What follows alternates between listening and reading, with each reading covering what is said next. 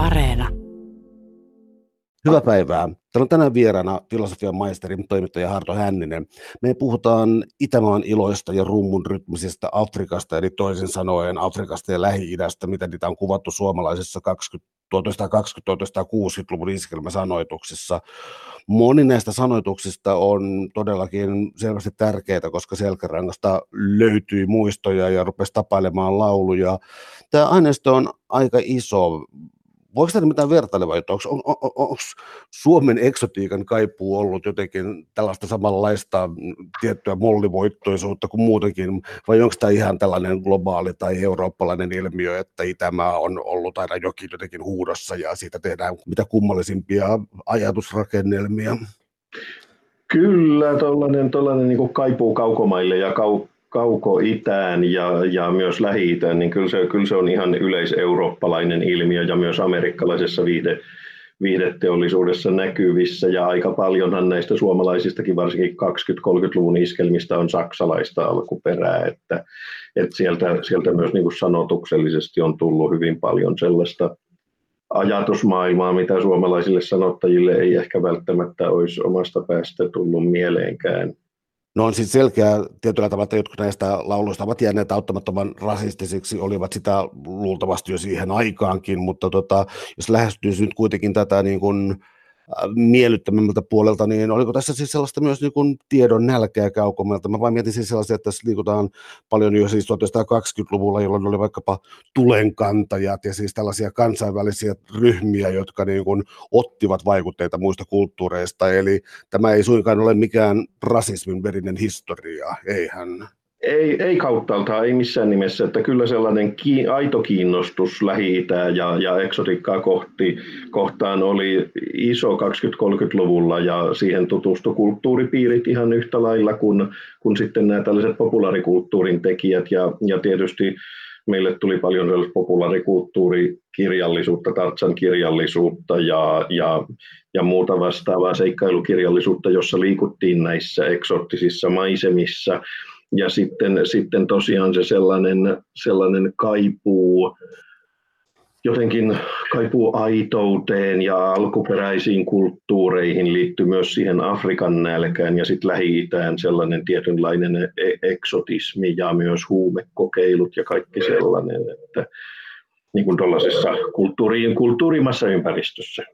No mikä oli pääasiallinen levytyskanava? Tarkoitan sitä, että kun liikutaan noinkin varhaisissa ajoissa, niin osa oli aivan tällaista, siis huomatan kuulijoille, että jos käytetään tässä jotain termiä neger, jats tai jotakin, niin ää, se ei suinkaan tarkoita, että hyväksyn termin käyttämisen, vaan se on tässä nyt historiallisen tutkimuksen kohteena ja siksi käytän näitä sanoja, joita ei ole tarkoitus missään nimessä loukkaavia, mutta 20-luvun neekeri, jats ja eräänlainen tapain turmelus ja 20-luvun muutenkin tolleen ehkä poikkeuksellisen kansainvälisenä ää,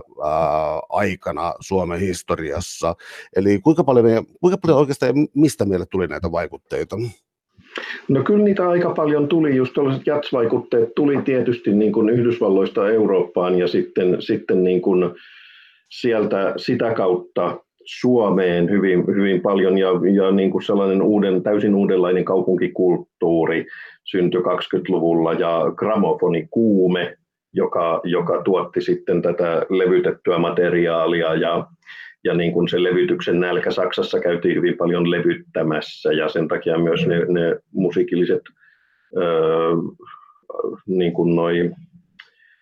esimerkit tuli sieltä saksalaisesta kulttuurista paljon ja, ja sinne, sinne tuli nimenomaan sitten sitä ää, amerikkalaista jatsia ja sellaista hot jazz-musiikkia ja, ja muuta. Ja näihin ei aina välttämättä suinkaan liittynyt mitään laulettua osuutta, että ne oli, oli hyvin instrumentaalimusiikkia, samoin kuin Foxtrot alun perin, joka siitä sitten kehittyi, mutta usein niihin sitten liitettiin loppuosuuteen yksi, yksi sanoitettu laulusäkeistö, joka, jonka sanotuksella ei kauhean paljon koettu olevan edes mitään merkitystä, että se oli vain niin tunnelmaa luova, luova asia usein. Kuinka laaja aineisto sulla tässä oikeastaan on, koska sulla oli aika useissa tota, huomautuksessa kun katsoin noita musiikkitietoja, oli se, että tuntemattomaksi jäänyt sanoittaja tai laulaja, eli, eli, eli oletko kaivannut todella syvältä arkistoista näitä vai, vai oliko vain niin huo, ajan huolimattomuutta merkata vähän tekijänoikeudet kehnommin? No ehkä niin kuin sanoittajien työtä ei ihan alun perin kauhean paljon arvostettu, että niitä laati se, joka sattuu olemaan vapaalla siitä instrumenttinsa ääreltä. Että hyvin paljon muusikot sanotti itse niitä, niitä mutta sitten oli myös ihan ammattisanottajia, jotka laati, laati tekstejä ja mulla on siinä, siinä niin kuin materiaalina ollut liki 150 laulua, joista osa on sellaisia, joita ei ole koskaan levytetty, että ne löytyy löytyi teksteinä tuollaisista Dallape-vihkoista ja muista eri orkestereilla oli omat vihkot niin kuin faniyleisölle tarkoitettuna, joissa oli laulujen sanoja ja nuotteja. Ja, ja tota, niistä löytyi sitten paljon sellaista tekstimateriaalia, mikä ei ole levytettynä jäänyt elämään meidän keskuuteen ja toisinaan voi sanoa onneksi, sillä siellä on joitakin äärimmäisen rasistisia tekstejä. Tuo N-sanan käyttöönotto,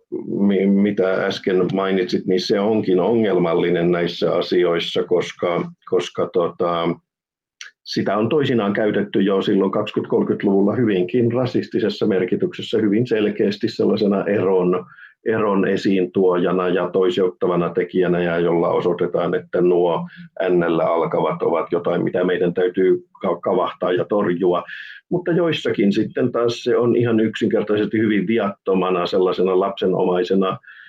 ilmaisuna, jolle ei ehkä 20-30-luvulla ole ollut suomen kielessä vakiintunutta korviketta, että vaikeassa maastossa liikutaan sen, sen termin kanssa tutkimuksessa.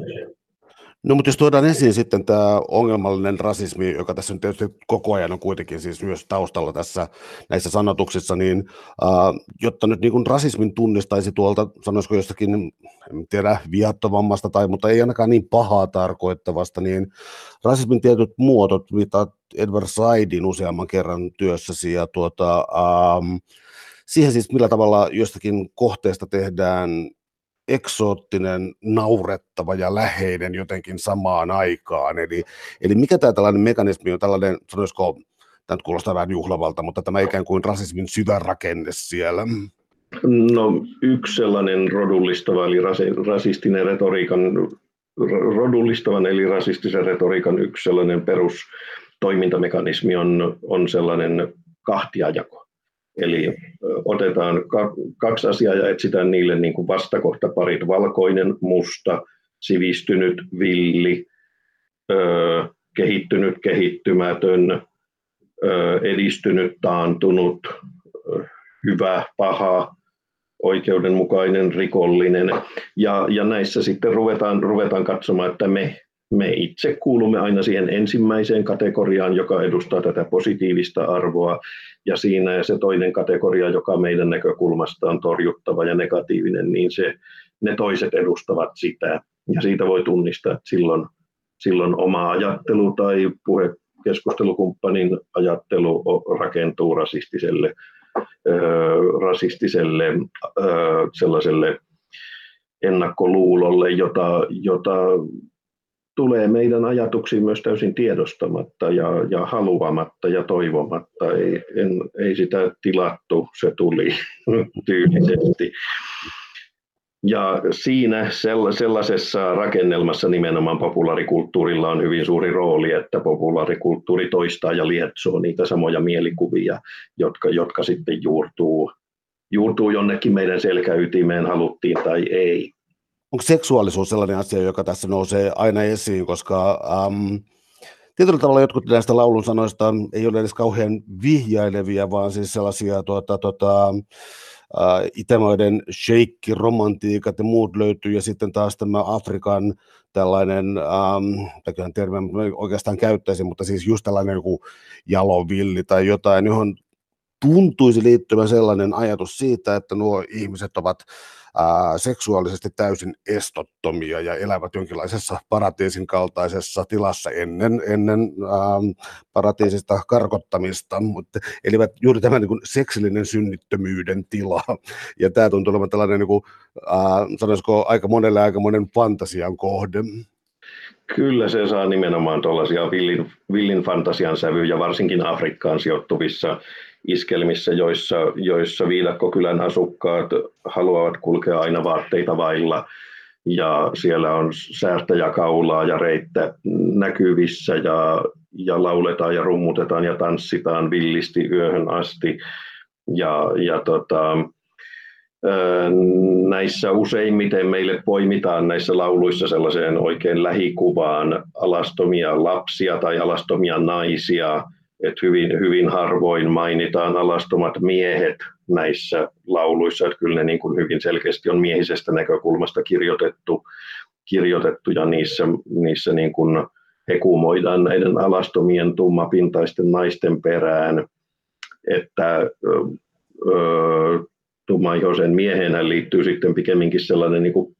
pelon ja torjunnan ilmapiiri, ja niin kuin Franz Fanon kirjoittaa omissa kirjoituksissaan, että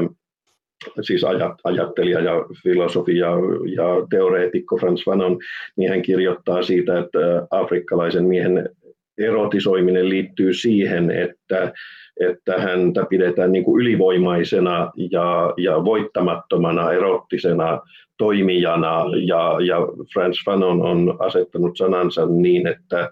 että lopputulos on se, että mustaa miestä ei nähdä hänen peniksensä takaa, koska se rooli on niin, niin hallitseva ja pelottava valko, valkoihoisen mielestä populaarikulttuurissa etenkin. Tämä tulee mulla vähän tajunnan virtana, mutta siis tässä on kummallista mun siis se, että tota, voisi kuvitella, että ainakin jotkut nuoret miehet ikään kuin uhoaisivat omalla seksuaalisella kyvyllänsä vaikka kuinka paljon, mutta tässä rasismin muodossa siis läpiseksuaalisoidaan äh, erityisesti afrikkalainen mies, ja sitten sisältyy sellaisiin kansakuntakäsityksiin, kun britit pitävät itse itseään viktoriaanisina ja tuollaisina ja niin kuin liian siveellisiä ja ovat niin kuin häpeissään tästä ja sitten ikään kuin vieläkin fantasioivat tällaisesta. Tämä, tämä vaan tota, tämä ei taida olla oikein kysymys, mutta, mutta siis sosiodarwinismi ja Herbert Spencer ja muut, joka katsoi, että, että, niin kuin, että valkoiset ja, ja, ja, ja, ja tota, työväen, valkoiset ja tota, koulutetut on äh, lähes hedelmättömiä ja sen takia siis maailma tulee katoamaan tähän rotujen sekamelkaan. Onko tässä jotain, niin, onko, mä tarkoitan sillä sitä, että on olemassa näitä nykyisiä rasistisia teorioita, joissa ollaan sitä mieltä, että populaatiota vaihdetaan ja tuodaan väärää kansakuntaa ja muuta. Onko tässä jotain samaa, että sieltä nyt saa saapuu sitten lauma jotain erirotuisia ää, viemään naisväestön jostain maasta. Ilman muuta siinä, siinä on niin kuin pohjalla samanlainen ajatusrakennelma ja sehän liittyy myös siihen, että, että niin kuin 1800-luvulta asti on, on rotu, niin sanotuissa rotuteorioissa, nykyisin ei ihmisistä puhuta edes missään nimessä rotuina, vaan se on hyvin vanhentunut käsite, mutta, mutta tällainen niin kuin erilaisten etnisyyksien sekoittuminen koettiin hirveän suureksi uhkaksi myös juuri sen takia, että silloin ei enää ole meillä musta ja valkoinen, vaan silloin meillä on tämä tuntematon, vaarallinen, villi, harmaa alue, jossa on näitä sekoittuneita etnisyyksiä, joita, joita ei pystytäkään hallitsemaan, ja nämä erot hämärtyy ja, ja tota, kaikki ei olekaan enää itsestään selvää. Sitten tuosta mustan miehen erotisoimisesta täytyy sanoa vielä myös se, että, että tämä, tämän tyyppinen kolonialistinen tai rasistinen retoriikkahan rakentuu myös sille, että valitaan aina se totuus, joka, joka kulloinkin istuu omaan ajatus malliin, että, että näiden totuuksien mukaan afrikkalainen mies on samanaikaisesti lapsi, joka on kykenemätön tekemään mitään järkeviä ja analyyttisiä toimia, sekä villierottinen olento, joka vie me, meidän naiset. Et siinä niin kun on kaksi täysin ristiriitaista mielikuvaa, jotka voi ihan yhtä hyvin olla olemassa samaan aikaan ihmisen päässä. Täällä on tänään siis vieraana filosofian maisteri ja toimittaja Harto Hänninen. Me puhutaan Afrikasta ja Lähi-idästä ja siitä, mitä niitä on kuvattu 1920-1960-luvun iskelmäsanoituksissa Suomessa. Yksi raja, joka piirtyy tässä esiin, joka myös tavallaan jakaa Itämaata ja Afrikkaa, mutta Afrikan sisäinen raja, eli Pohjois-Afrikka ja, ja Sahara ja Saharan eteläpuolinen Afrikka. Nämä on käsitteellistetty sanoissa aivan eri tavalla. Kyllä. Mitä, mitä nämä kuvaa? Tämä, tämä niin kuin Saharan eteläpuolinen Musta Afrikka on, on yksi päättymätön viidakko suomalaisissa lauluissa. Että se alkaa siitä Saharan etelärajalta ja jatkuu ihan kaupungin kärkeen. Siellä ei ole kaupunkeja eikä siellä ole juuri minkäänlaista sivistynyttä elämää. Siellä on vain nämä viidakkokansat, joilla on hyvin yhtenäinen kulttuuri ja yksinkertaiset kielet ja, ja niin kuin muutenkin yksinkertaista ja korutonta se elämä. Mutta Pohjois-Afrikka, joka on ollut enemmän islamilaisen kulttuurivaikutuksen alaisena, niin sieltä löytyy sitten, siellä lauluissa mainitaan heti Tanger, Marokko, Egypti, siellä mainitaan valtioita, siellä mainitaan kaupunkeja, siellä mainitaan keitaita nimeltä ja muuta, että se on, se on niin kuin sellaista sivistynyttä aluetta, jossa, jossa kulkee kulkee sivistyneitä karavaaneja. Tosin koskaan ei kerrota, mistä ne tulevat ja minne ne menevät ja mitä ne kuljettavat, mutta keitalle ne pysähtyvät haaveilemaan. Miten sitten tämä sitten ikään kuin subjekti tai tekijä, joka näissä lauluissa hahmottuu, niin ää, varmaankin liikkuvaa elämää viettävä, mutta tota, mun on hankala sanoa, niin kun,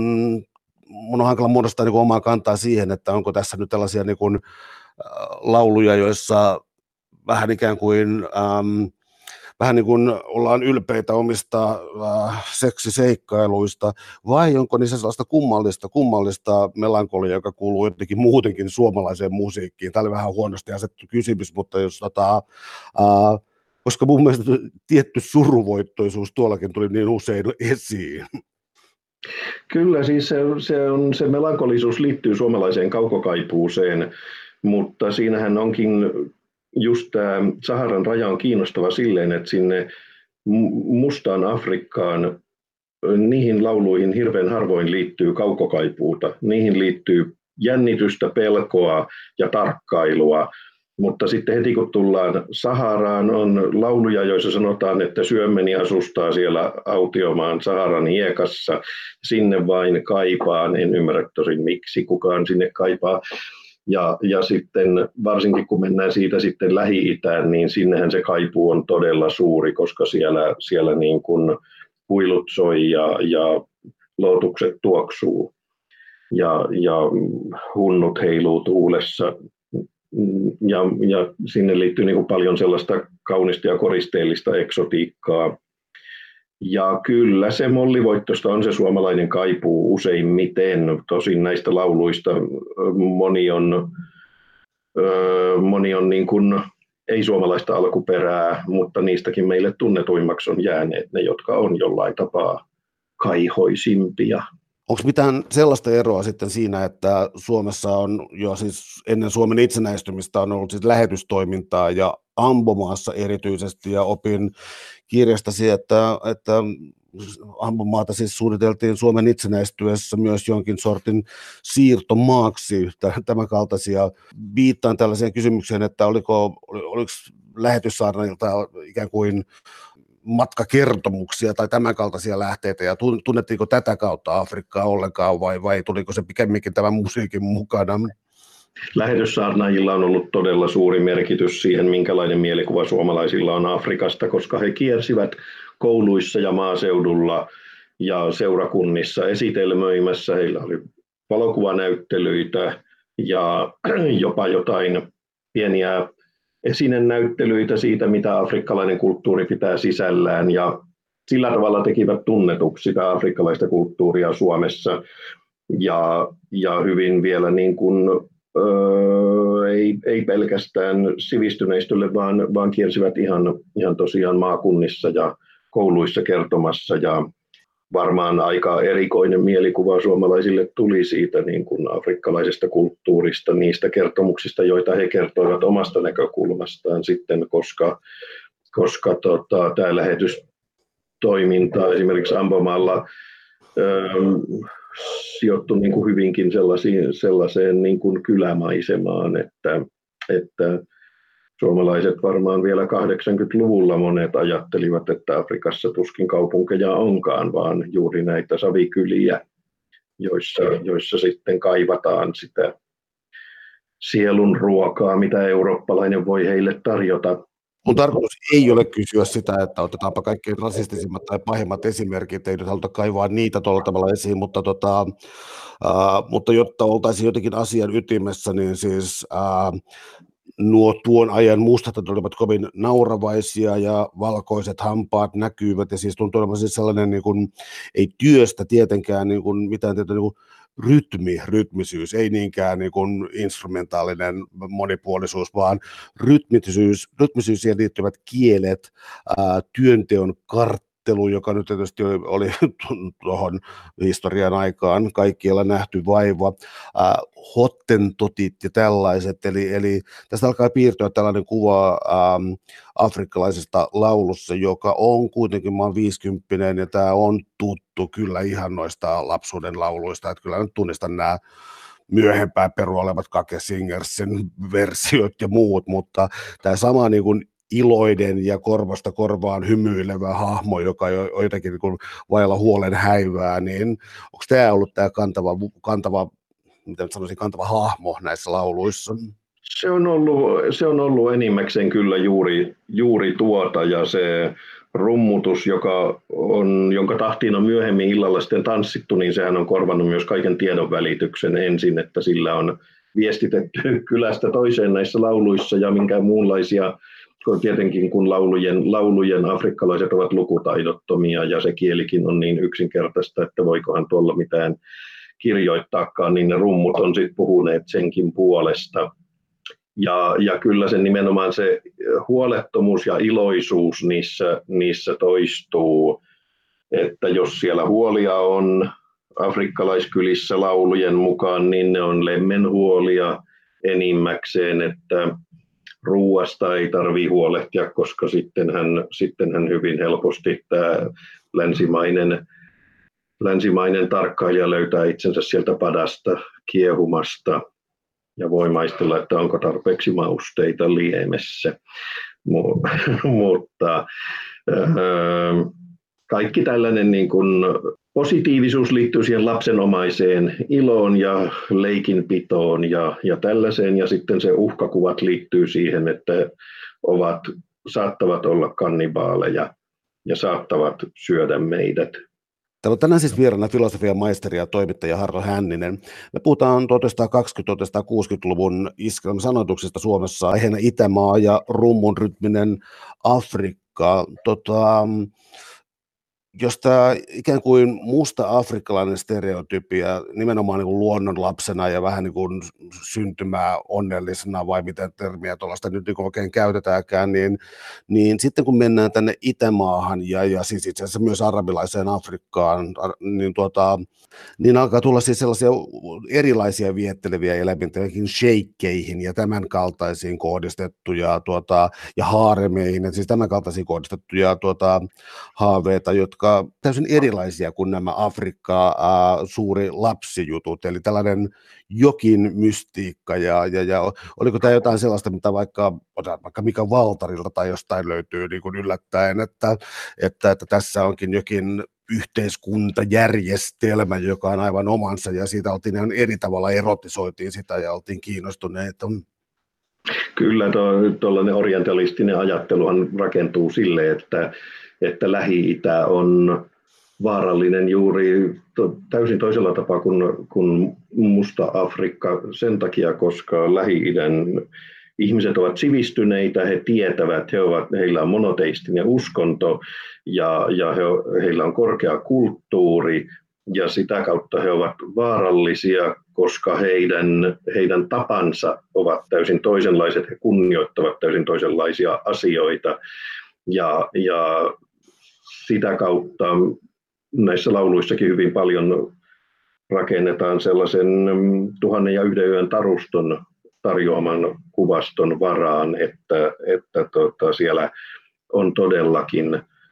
todellakin sheikkejä ja, ja haaremin omistajia ja länsimainen nainen voi löytää itsensä sieltä haaremista öisin kaihuamasta ristikon varjosta ja, ja länsimainen mies taas sitten notkuu siellä haaremin ulkopuolella ja kuuntelee sitä laulua ristikon läpi saamatta kuitenkaan koskaan kontaktia tähän kaunottareen, joka siinä on suljettuna ja lukittuna sinne haaremiin.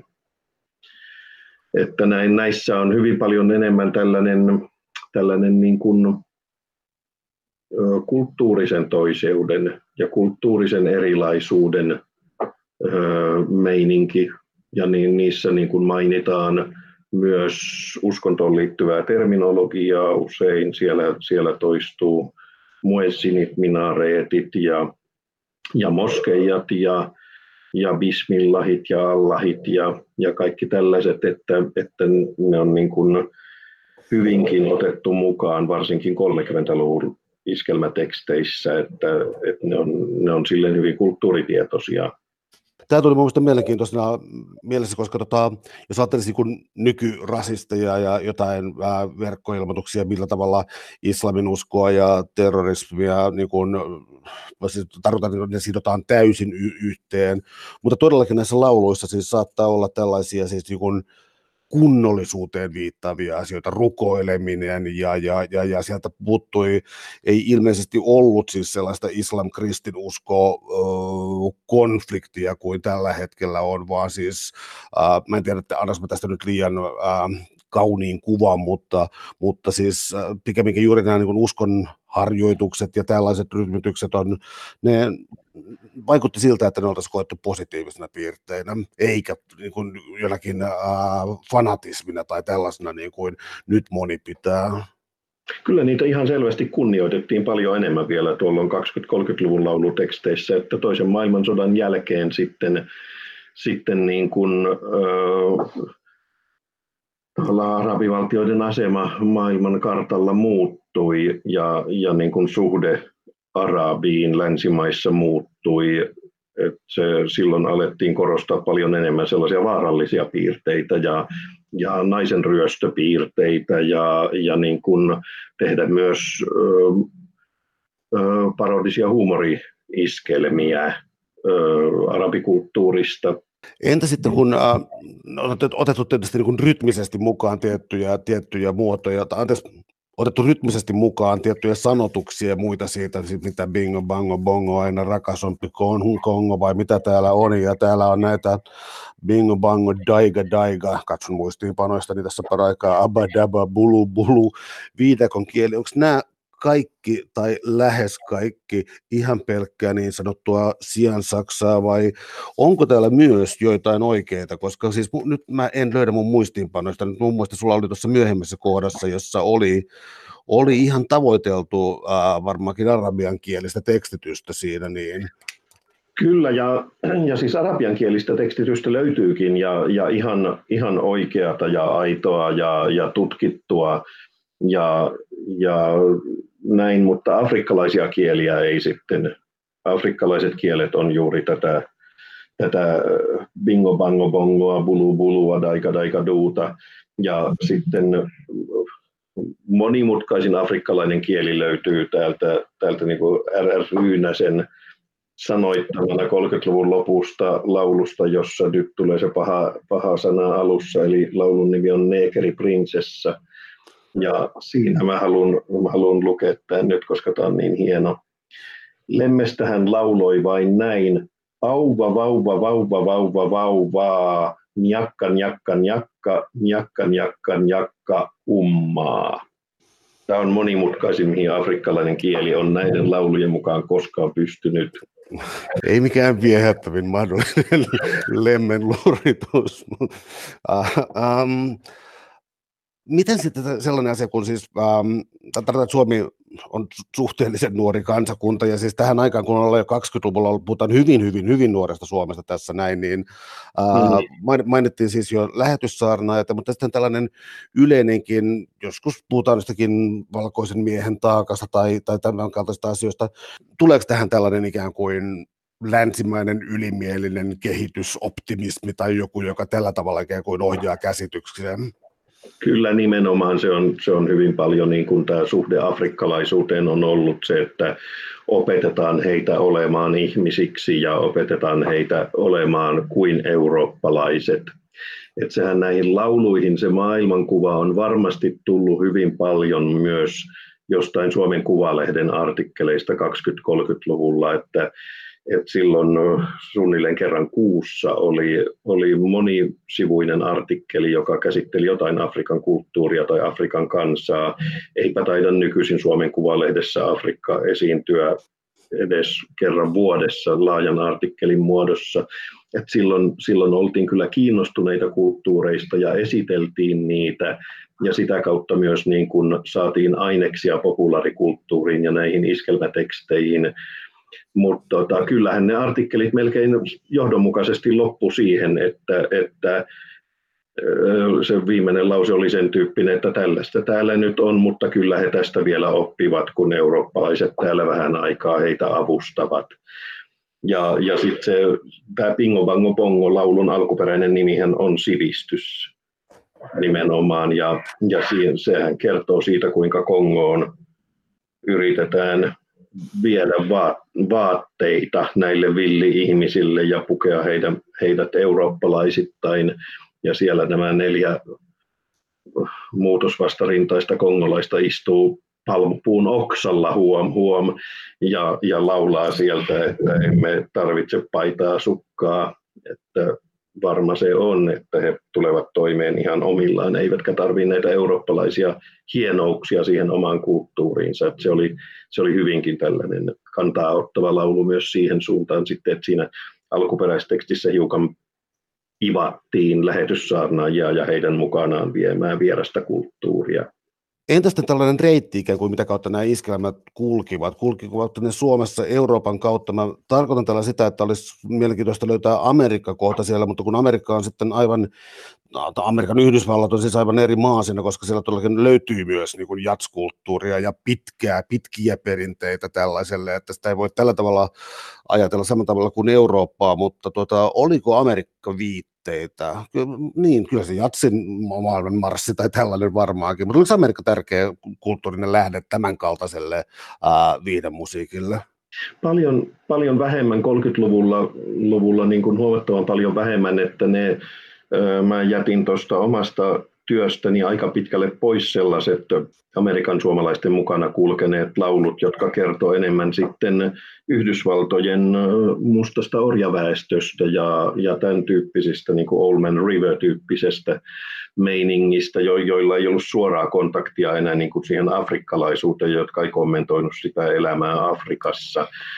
Ja, ja tota, sitten toisen maailmansodan jälkeen toki amerikkalaismusiikin valtakausi alkoi ihan toisella tavalla, mutta silloinkin sieltä Suomeen para, niin kuin, e, voimakkaimmin sieltä tuli sellainen niin kuin huumorimusiikki, niin arabi ahab-tyyppiset niin kuin tällaiset, tällaiset tarinalliset laulut ja vastaavat. Mutta siis, siellähän on jonkun verran ihan tota, muutamia egyptiläisiä lauluja, jotka on tullut, ja muut, joku zimbabwelainen laulu, jotka on tullut jo 50-luvulla Suomeen, että ne on, ne on sellaisia mukavia poikkeuksia, vaikka niiden teksti nyt sitten ei, ei poikkea millään tapaa näistä supisuomalaisista lauluista, mutta kuitenkin, että ne musiikillisesti on siltä omalta alueeltaan lähtöisin. No mitä sitten sellainen asia, mitä vähän me sivuttiin tuossa noin tätä ikään kuin niin sanottua rotujen sekoittumista, se oli täällä myös niin kun laulun teksteissä hieman hankalana tapana, tapauksena, koska oli merimiehiä, joilla oli, minkäs laulun mukaan nyt olikaan, oliko se sitten niin, että se ei kyennyt niitä enää laskemaankaan, kuinka monta lasta sillä oli, ja, ja sitten tällainen niin kuin, ikään kuin sellainen, mitä joskus on kutsuttu mulatiksi, niin, niin tiedänkö koko sanaa enää edes olemassa, mutta tota, tar- tarkoitan siis sitä, että äm, niin, mitä se jossakin laulussa sanot, että mustasta ei saa valkoista eikä valkoisesta mustaa, mutta entäs nämä yritelmät? Mm, joo, siis äh, no merimieslauluthan on ihan oma, oma lukunsa, että siellä on tosiaan niitä lauluja, jotka voi, voi tavallaan nähdä myös ironisoivan sellaista merimiesten rehvastelukulttuuria, että kun sinne Afrikan rannalle jää kokonainen haaremi ja lapsiakin niin paljon, etten kaikkia edes tuntenut, niin, niin sitä ei välttämättä ihan totena ole tarkoitettu otettavaksi, vaan, vaan enemmän se just sellaisena rehvastelukulttuurina. Mutta sitten se sellainen laulu kuin Merkillinen juttu, jonka on sanottanut Usko Kemppi siellä 30-luvulla, ja, ja joka myös kertoo tällaisesta merimieshenkilöstä, niin, niin hänelle hän, siinä, siinä tarinassaan tapahtuu niin, että, että tämä henkilö ystävystyy ö, afrikkalaisen kylän ö, kuninkaan kanssa ja hiipii yöllä sinne kuninkaan majaan ja rakastelee kuningatar Bimbullan tai Bambullan kanssa siinä sitten sitten yön aikana, vaikka kuningas nukkuu vieressä, mikä on hyvin uskaliasta, koska hän tiesi jo siinä vaiheessa, että kyseessä on kannibaaliheimo. Ja sitten hän lähti laivallaan takaisin pohjoiseen ja vuoden päästä meni sinne, sinne jälleen ja siellä, siellä sitten juhlittiinkin kuningasparin lapsen syntymää ja, ja sitten kun tämä lapsi tuotiin nähtäville, niin hän ihmetteli, ihmetteli sitä, että kuinka se voikin olla noin valkea ja ihan minun näköinen tuo kuningattaren lapsi. Mutta sitten samalla myös huomauttaa sen, että, että tota, joutui osallistumaan kannibalismiin, koska siinä keitettiin tämän juhlakunniaksi sitten muutamia ihmisiä ateriaksi, että tässä heti tämä tällainen tabuasiat, niin kuin rotujen välinen seksi ja kannibalismi liitettiin yhteen kauniiseen rusettiin. Täällä on tänään siis vieraana filosofian maisteri ja toimittaja Harto Hänninen. Puhutaan 1920-1960-luvun iskelmän musiikissa, suomalaisen iskelmän musiikin käsityksistä Afrikasta ja, ja, ja Itämaista. Ähm, yksi sellainen asia, joka voi aina joskus tuottaa hauskaa luettavaa on se, että ähm, jotkut kohtaukset tai kulttuurit eivät aivan käänny kovinkaan hyvin välttämättä eri kielille. Ja, ja, ja tuota, täällä on tuota, Eero ja Jussi Raittinenkin vuonna 60 on hätkähdyttävää, kun kaksi poikaa laulaa rakastamassa heidät ryöstänyttä itämaista urosta. Ja, ja, ja, ja, ja siis tällainen niin kuin aivan queer gay kappale täältä. Ja niin kuin, ähm, voiko olla niin, siis nyt mä pahoillani, jos päästään hirttävän kärjestyksen, mutta mä yhdistän jotenkin Pohjois-Afrikkaan Ranskan kautta jonkin siis sellaisen ikään kuin ää, nuorten miesten, siis Edward Westberg, suomalainen sosio- sosiologin isä, siis siellä, siellä niin matkustamassa sukupuolimoraalia tutkimassa, niin tuota, ää, kääntyykö jotain tollaisia juttuja sieltä ikään kuin epähuomiossa, vai onko tämä, tämä ihan käännösvirhe, tämä Eeron ja Jussin rakkauslaulu orja, orja isäntäänsä kohtaan? Mä, mä luulen, että tämä, toi mitä mainitsit, tämä, tämä tota, Lähi-idän ja Pohjois-Afrikan ää, tällainen biseksuaalisen kulttuurin läsnäolon tutkintahan on hyvin, ää, se, on, se on ihan oma tutkinnan haaransa ja se, se on niin kuin hyvin virkeä tutkimusala, mutta tuossa Eero ja Jussi laulussa on tainnut kyllä tulla ihan sellainen, sellainen ajattelemattomuus. He saman laulun levitti, levytti samalla tekstillä Priitta Koivunen ja sitten nämä kaksi teinipoikaa, jotka molemmat oli vielä siis alaikäisiä, lauloivat samana vuonna levylle tosiaankin siitä, kuinka he vannoivat rakkautta erämaan sheikille ikuisesti. Ja, ja tota, sellainen lauluteksti, joka, joka kahden nuoren pojan suussa laulettuna kuulostaisi nykyään niin kuin aika hätkähdyttävältä. Uh, miten sitten kun, kun puhutaan orientalismista, ja tässä on viitattu tähän Edward Said-nimiseen uh, tunnettuun tutkijaan, niin mä vaan mietin siis sellaista, että kukaan ei varmaan kuvittele, että voidaan joskus niin kuin yhtäkkiä pelastaa maailma kaikesta rodullisesta liiottelusta, mutta olisiko pikemminkin kysymys siitä, että sitä täytyy tehdä niin kuin koko ajan niin kuin sinnikkäästi vähän, että se ei niin kuin suurena nyt sanoisin kirjarovioiden ja puhdistuksena katoa, anteeksi huono metafora, mutta, tuota, ää, mutta tuota, mutta niin kuin, se on, on jatkuvaa työtä sen suhteen, että niin kuin, tällainen niin erilainen mieletön mystifiointi ja, ja, ja fantasioiden projisointi, vaan sieltä niin kuin puretaan. Tavallaan maailma muuttuu vähän tylsemmäksi paikaksi, mutta se, se on realistisempi kuva siitä. Kyllä, kyllä, ja sehän on niin kuin yksi tällainen niin sanottu dekolonisaation sellaisen projektin muoto on se, että just tämä vastakkainasettelu, josta puhuin jokin aika sitten tuossa, niin että niin sen vastakkaisuuden ja erilaisuuden sijaan nostetaankin esiin samanlaisuuksia. Tutkitaan, että mitä yhteistä on meissä ja, ja Saharan asukkaista, mitä, mitä yhteistä on meissä ja peduineissa, mitä yhteistä on meissä ja, ja afrikkalaisissa kylissä. Sen sijaan, että aina nostetaan esiin sitä, mitä eroa meissä on ja kumpi on hyvä ja kumpi on paha, vaan että mitä yhteistä meissä on ja mitä, mitä kaikkia harmaita alueita siinä välillä on ja mitä voidaan, voidaan oppia toisiltamme. Se on se, se mm, tie, mihin niin kuin, niin kuin kaikessa tuollaisessa pitäisi pyrkiä ja millä, millä rasismia voidaan palikka palikalta vähitellen purkaa. Öö, ennakkoluuloista riisuutuminen. No, mä tuossa alussa mainitsin, että nämä niin kuin monet laulut, mitä täältä nostat esiin täällä näin, on tuttua ja muistan niitä kouluajoilta. Ja, ja, ja nämä on näitä Telefoni Afrikassa, Hottentotti-laulua, ää, ja sitten tämä lasten lukemista iloiset hottentotit, neekerisatuja ja runoja, ja edelleen en käytä näitä termiä missään ää, loukkaavassa mielessä, niin tuota, onko sinulla jotain niin hyvää tapaa ää, purkaa näitä. Siis nyt, edetään nytkin siis vuonna 2020 erityisesti Yhdysvalloissa on kovia kulttuurisia muutoksia meneillään siitä, miten käsitellään rotua ja, ja, ja miten käytännössä poliisin kanssa siis toimitaan. Uh, onko jotain hyvä tapa. Tarkoitan, että amerikkalaiset kiinnittää huomiota tällaiseen niin kuin tämä blackface, jossa on siis ma- valkoinen tyyppi, joka maalaa tota, kasvonsa mustiksi ja esiintyy ikään kuin näin banjon soittajana. Ja niin kuin sellaista ei voisi Yhdysvalloissa niin kuin missään laillisessa olosuhteessa esittää tällä tavalla. Onko sinusta joku niin kuin hedelmällinen tapa, millä niin kuin voisi muistaa, että meillä on tällaisia lauluja, mutta, mutta tota, Tuntuu kummalliselta se, että, että niin unohdetaan tämä osa historiasta tai heitetään se helvettiin, niin tota, siinä, siinä ei niin kuin toimita muistin kannalta oikealla tavalla. Onko sinulla mielestä joku hyvä hedelmällinen tapa, jolla näitä voisi purkaa näitä? Se on, se on tosi vaikea kysymys ja, ja nimenomaan mä en, mä en hyväksy sitä, että unohdetaan, että meidän kulttuurimme on ollut toisenlainen ja meidän ajattelutapamme on ollut toisenlainen.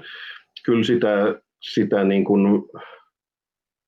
vanhentunutta ajattelutapaa voi tutkia ilman, että sitä, sitä niin kuin ylistää ja arvostaa. Kyllä sitä voi tutkia ja, ja kyllä sille itse esimerkiksi olen, olen tätä näitä iskelmiä tutkiessani nauranut satoja kertoja ihan vedet silmissä sille maailmankuvalle, mitä ne esittää. Ja, ja tota, en koe nauraneeni mm, hetkeäkään sellaista rasistista naurua, vaan nimenomaan sille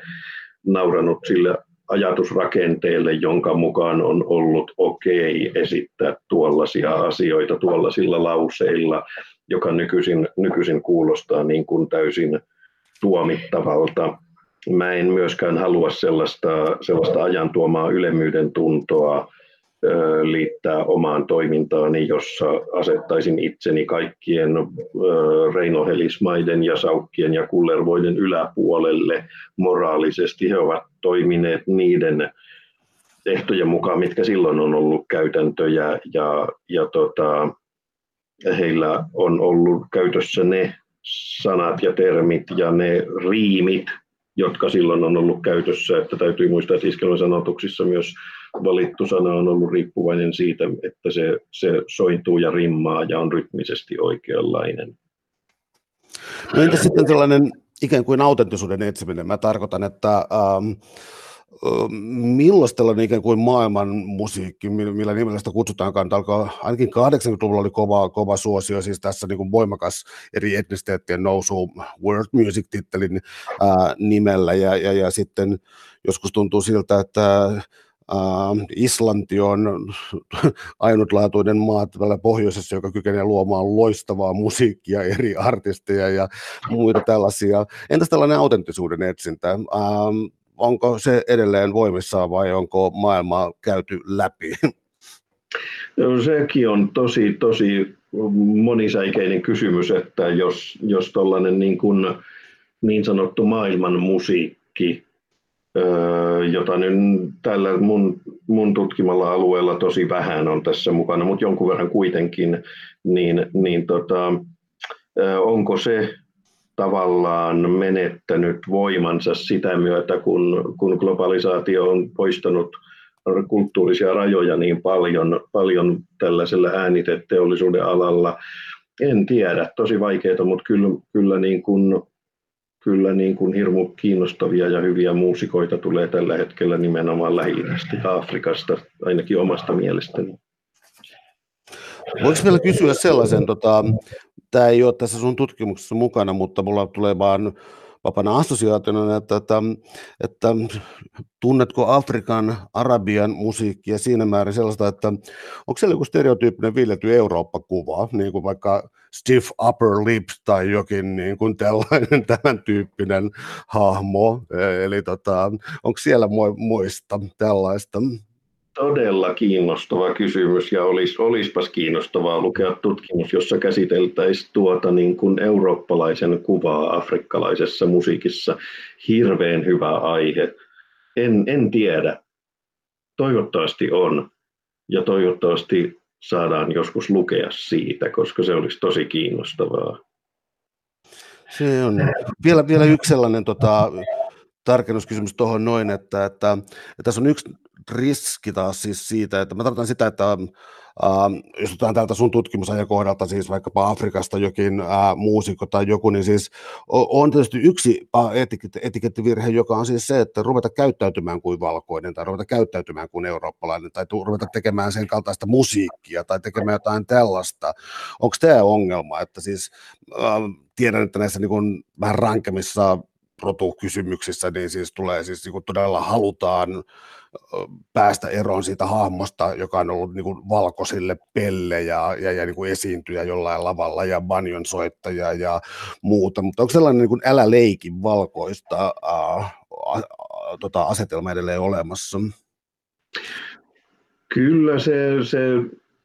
liittyy toki siis varmaan omalla tavallaan amerikkalaiseen kulttuuriin, jota, jota en tunne niin hyvin, ja sitten afrikkalaisessa kulttuurissa varmaan myös tällainen, ehkä, se liittyy enemmän 1900-luvun alun sellaisen teoria, teoriaan, jossa tällainen mimicry, eli matkiminen, oli yksi tapa, jolla, jolla katsottiin, että voidaan, tai että se niin kuin horjuttaa sitä kolonisoivan vallanpitäjän asemaa, kun raja kolonisoitujen ja vallanpitäjän välillä hä- häviää siinä, kun alkuperäisasukkaat alkavat omaksua vallanpitäjien tapoja. Mutta